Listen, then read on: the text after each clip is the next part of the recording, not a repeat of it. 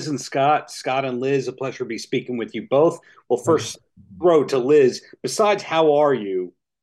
And how's your oh, day? I am good. How are you? I'm great. Thank you very much. Your character on From, how much is there in you, the human being, Liz? uh, um, I would, I, you know what? I'd say a lot. It's smaller versions of it, uh, of, of Donna. Um, there are places Donna goes that I ha I don't go in my daily life, but I'm learning actually she's I'm learning to have a voice, more of a voice because Donna doesn't have the same little guy that goes, please be quiet. She'll just speak up. So I'm learning, oh, I, I can do a bit of that. Um, but I, you know, I think we draw so much from ourselves. It's just parts of me.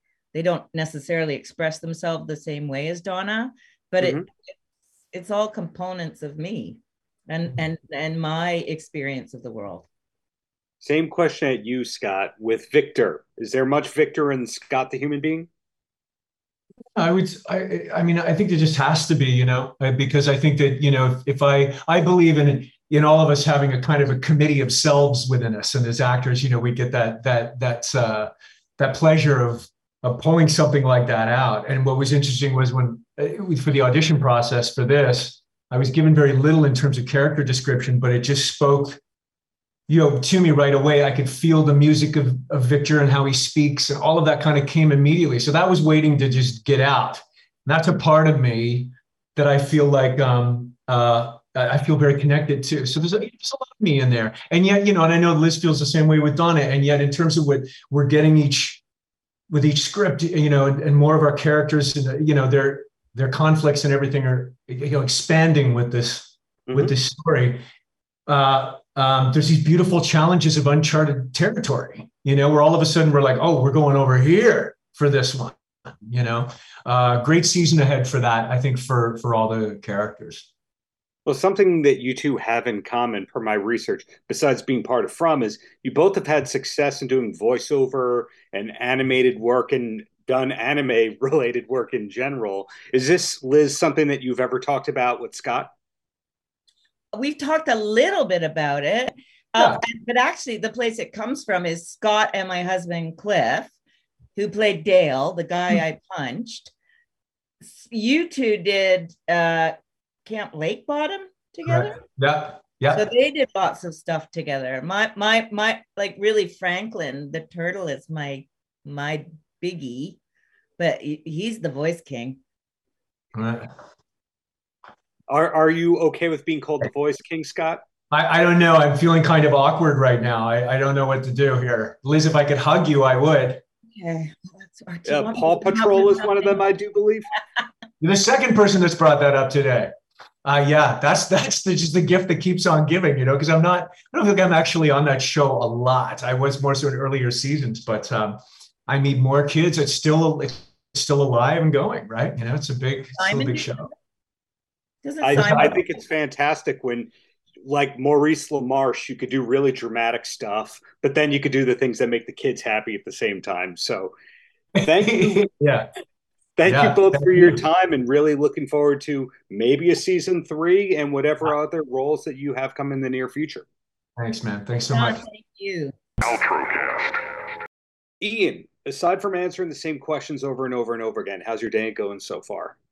It's going really well, and uh, I, I, I love this process. And by the way, you must be having a nice day. What a nice space you have! It looks like a great house. Well, thank you. The plant just fell over 30 seconds ago, but I mean, what can you do? But anyway, it looks, it looks healthy otherwise.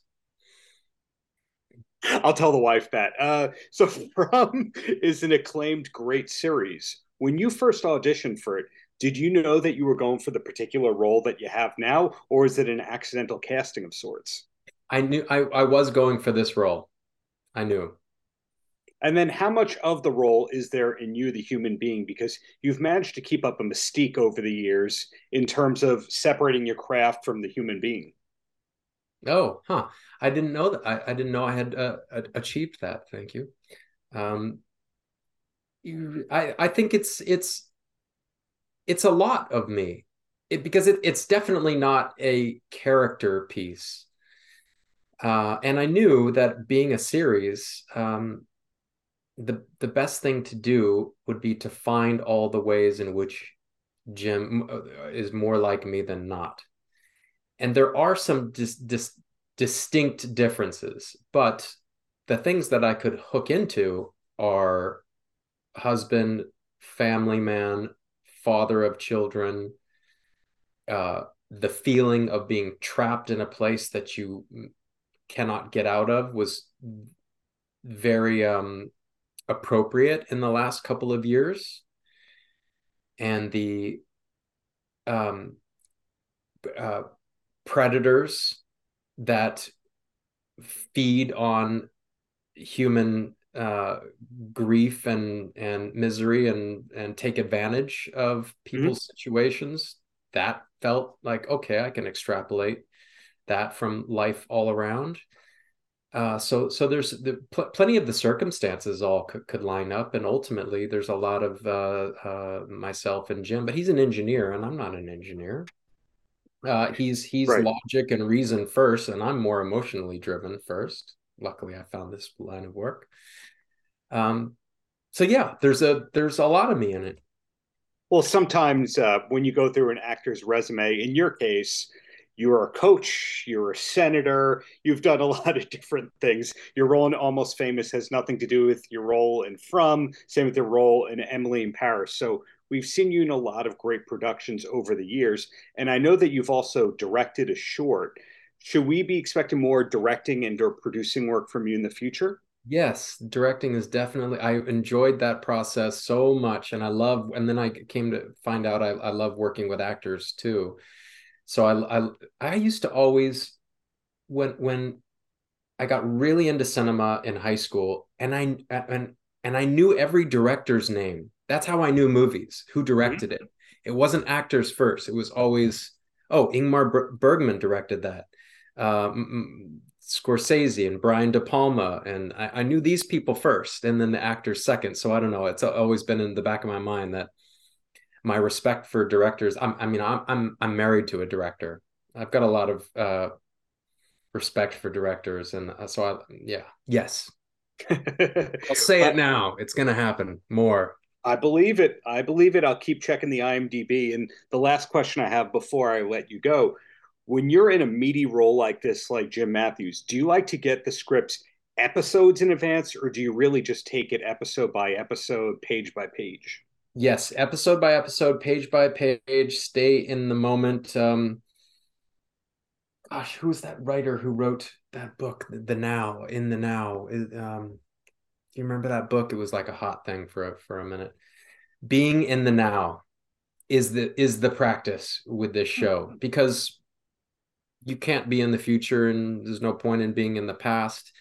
And they're not going to tell you what's coming down the pike anyways so I just take it as it comes. And when the next script comes, oh, okay, that's interesting. I can get into that. All right. And then do that one scene at a time. Here's the work shows, Ian. So thank you for your time and really hope we get a season three out of From. Okay, get that plant uh, back up straight. Okay. Nice to talk to you. What, hey, what's your what's your um, uh, affiliation called again? The Paltrocast with Darren Paltrowitz. Okay, right on, Darren. Clever name, I know. Thanks, Ian. Paltrocast.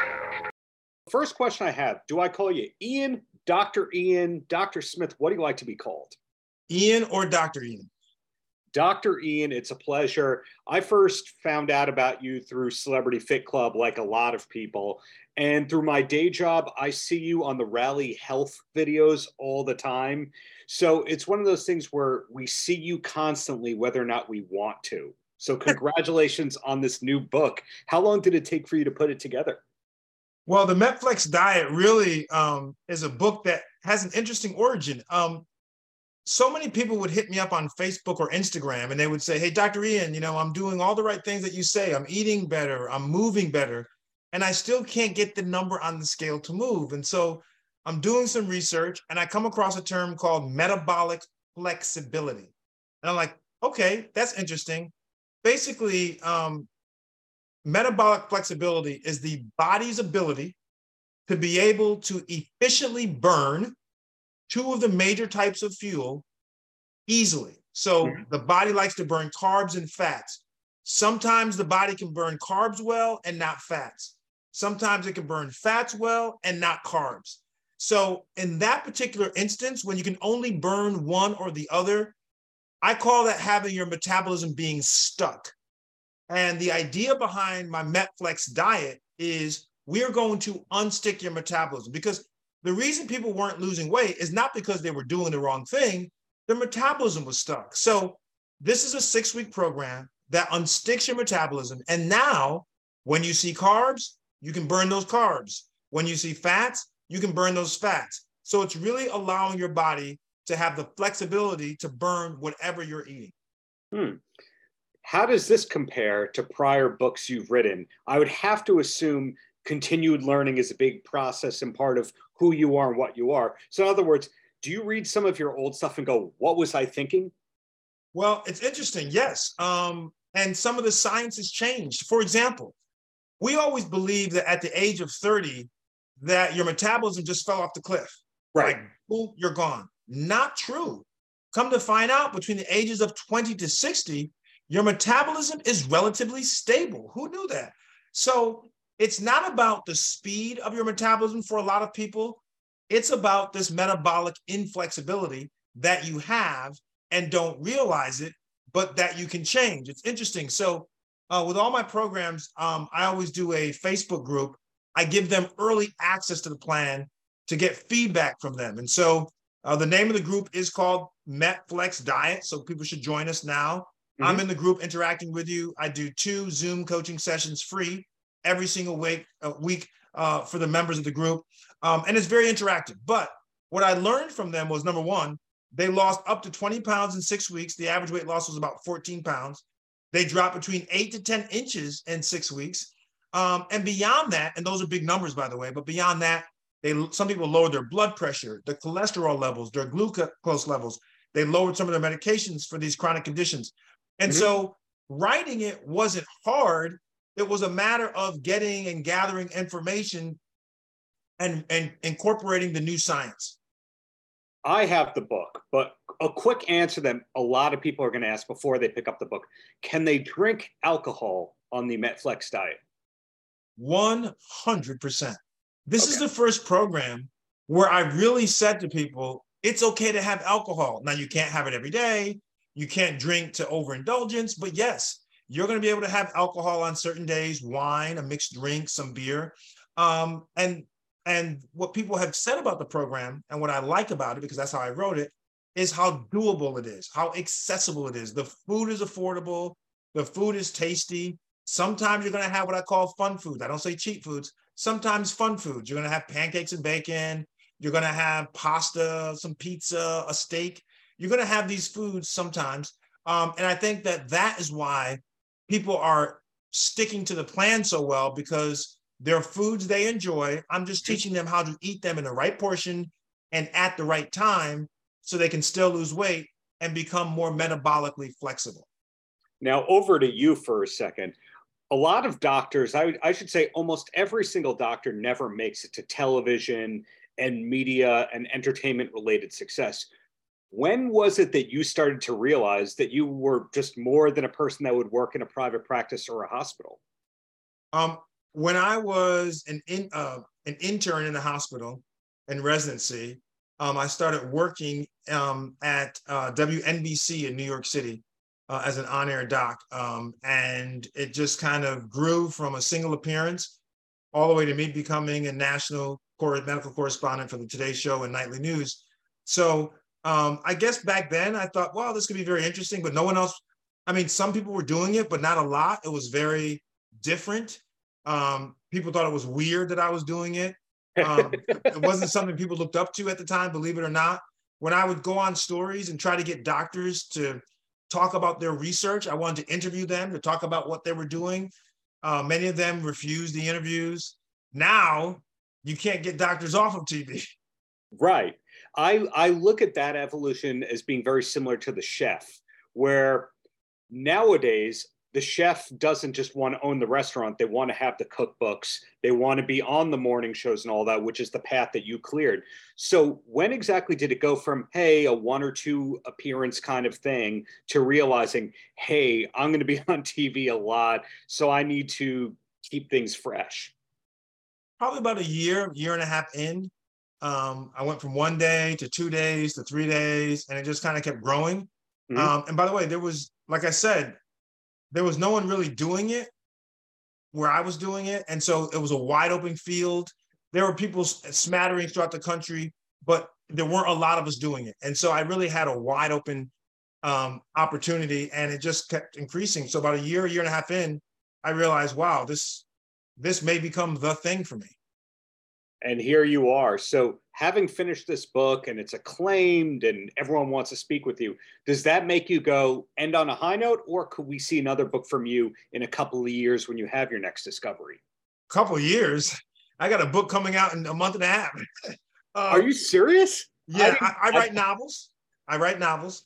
So I wrote, uh, I write a mystery series that's based yeah. in Chicago. It's a really cool character named Ashe Cayne. Um, and so the third installment of that mystery series comes out on May 30th. It's called The Overnights, and it's a lot of fun. It's got been, it's been optioned to become a television show. So that comes out May 30th. So I just I like to write two books a year. I like to do nonfiction, health related, and then I like to be creative and, and write mysteries and fiction. So um, I hope to be able to keep that publishing schedule for a while. Okay, so that kind of blows my mind. The two books a year plus the appearances, plus the speaking engagements, which may or may not be online because, hey, we all know about corporate gigs and private gigs and all that kind of stuff. How are you able to get so much done? Are you a big checklist, to do list calendar person? Is there a team of Dr. Ian? What's the deal?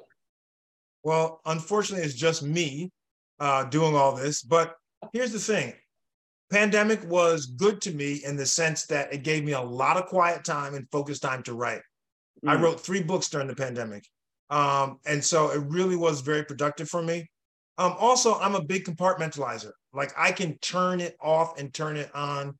I can put it in a box and put it away, then go back and get it. And so I think my ability to compartmentalize allows me to move from different boxes in my life very fluidly and allows me to be productive.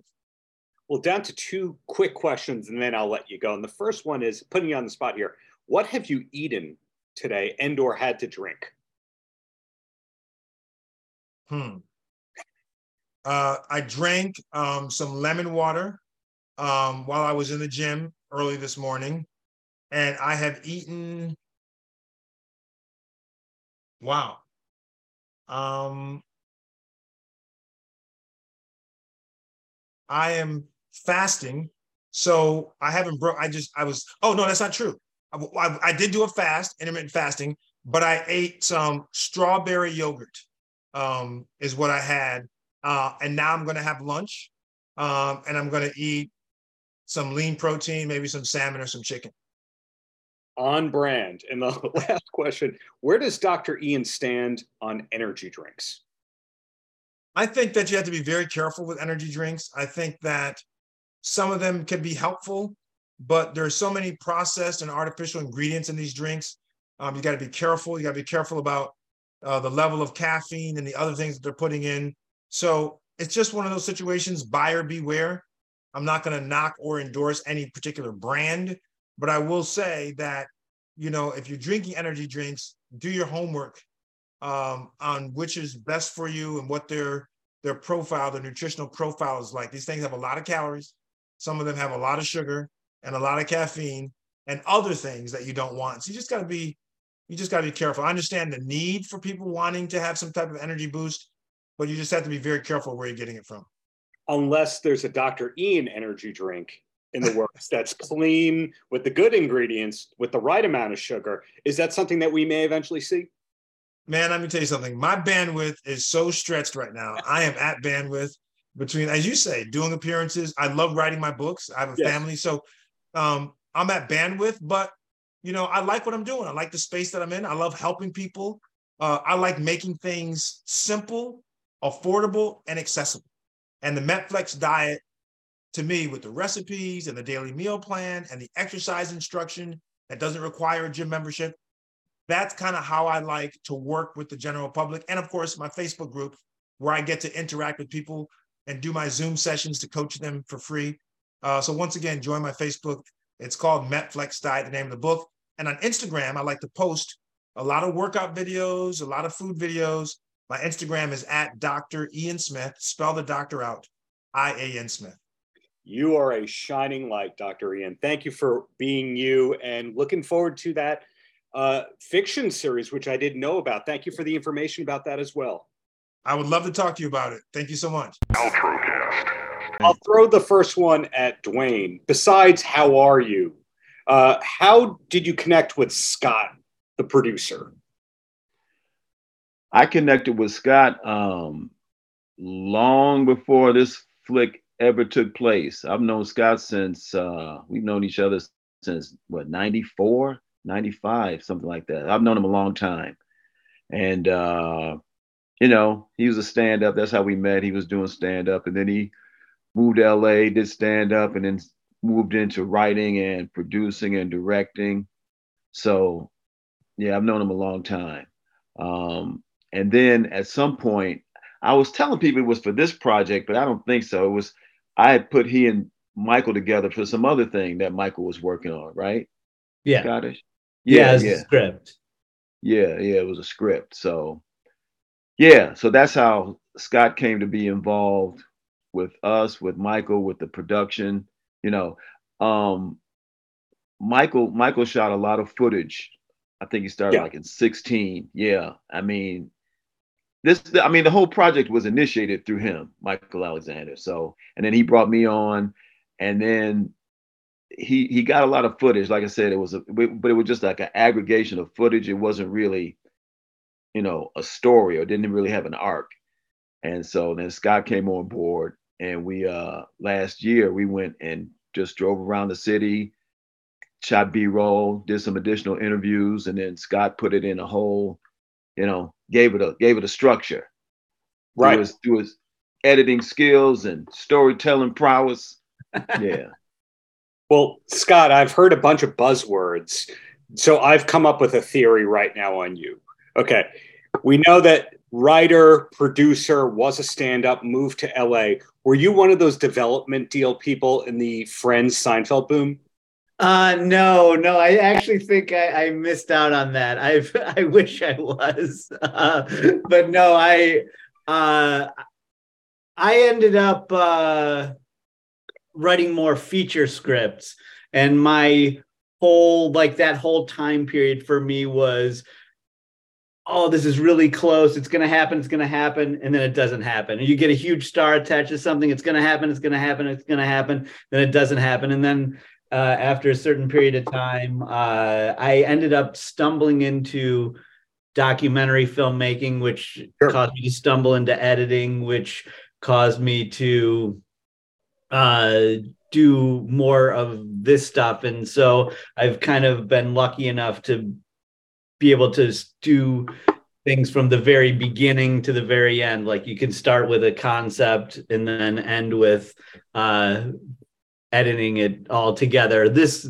as Dwayne was saying, this project uh, I was brought in a little bit later, uh, but um, but yeah, it, it, what was wonderful about this project, one, what Dwayne was talking about, going just to Chicago, touring the north side, the south side, getting to right. see parts of the city that I I grew up on the north side, and and I got to see parts of the south side that were like a whole different world to me and it was wonderful to see it and it, it, added so much to what the story that we ended up telling right dwayne big fan of your stand up and of course your credits have seinfeld and martin and how high so many tv and film projects that i've enjoyed over the years you uh, did you write for arsenio or you produced on arsenio i wrote for arsenio yeah yes i mean important part of my childhood, Arsenio, because it got all the great bands before any other talk show did. Like that's oh, the I'm one sorry. Had... I didn't mean to cut you off. Okay. I wrote for the second iteration of Arsenio. Oh, okay. The yeah, yeah, yeah. produced one. Yeah, yeah, yeah. Yeah. okay, well, that one was cool too. You had the Billy Ray Cyrus with Fred Durst collaboration on that. Yeah, well, you know. Yeah, yeah. this is probably a little bit after after this was after your childhood when you were an, an older scarred uh, man. Yes. Yeah, and then he was on the second iteration of Seinfeld, starring uh, Joe Peterson. Yeah. In Yeah. this day and age of reboots, you never know. I Oh, I man. wouldn't be shocked if I missed a Seinfeld reboot. Be- oh man. or or like Phil spectacle. Rosenthal went to Russia to make another Seinfeld or something like that. You Yeah. never- That could But- be a spectacular disaster. I'd watch it. But Yeah, I think everybody would watch it once. But uh, where I was going before the, all those compliments, Dwayne, how much of the Chicago comedy history did you know before you started making the film versus seeing the film and researching and learning from that? That's a good question. Um, I learned a lot. I mean, I learned about all the things that Tom Dreesen was talking about, and the you know, and the open mics used to run, and how Marshall, you know, first got started. So I, I learned a lot of things, and you know, from those days to this, because even now, because the scene has grown so much and it's so diverse that you're still learning from people who are doing it now, you know, and the venues that they do it, and the in the in, and the perspectives that they bring to it. Um, so I learned a lot. Yeah, I learned a lot. Got it. I my comedy knowledge of Chicago. I think with most people, you kind of learn that SNL uh, pulled a lot of people from Second City, but then Mhm. over time, you go, "Hey, Richard Kind, he was there," and you don't necessarily associate him with that. Yet it's all these different backgrounds. You said Tom Dreesen, and I know he Yeah. was in one of the first integrated comedy teams ever. Yeah, with Tim Reid, Tim and Tom. Yeah. Exactly, Tim and Yeah. Tom. So is there so much more and scott might have an answer for this that's different from yours is there a lot of cutting room floor stuff for, for putting together this film because obviously in doing 50 to 60 years of comedy fitting into 90 minutes kind of a lot to do there Yeah, there's uh, a ton of things uh, uh, that that didn't make it into the movie. There are a ton of people that didn't make it into the movie. Uh, there, like, truth be told, uh, when I started looking at how I could construct it into something, Mhm. I really looked at some of the more uh, the bigger names like Deon Cole and uh, and Jeff Garlin and some of those people that I thought would would make people want to see the story more like could be an entree into seeing what it was. And so there are uh probably there might be 30 40 comics that were interviewed that didn't make it into the thing. Uh, like as Dwayne was saying, Michael Alexander, uh, for about seven, eight years, was just interviewing every comic from Chicago that he uh, he liked or or thought would be a valuable addition to the story.